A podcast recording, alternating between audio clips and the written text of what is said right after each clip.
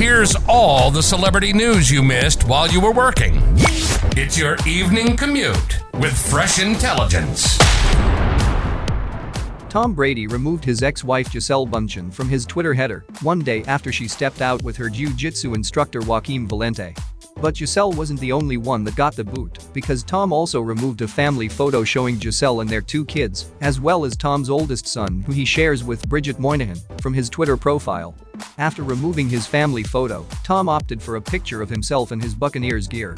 He also changed his laser-eyed Twitter profile photo, which was a nod to Bitcoin, to a statue-like figure of a Brady replica.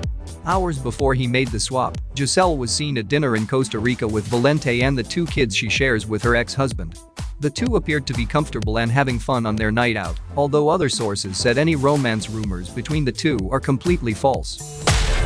Love what you heard?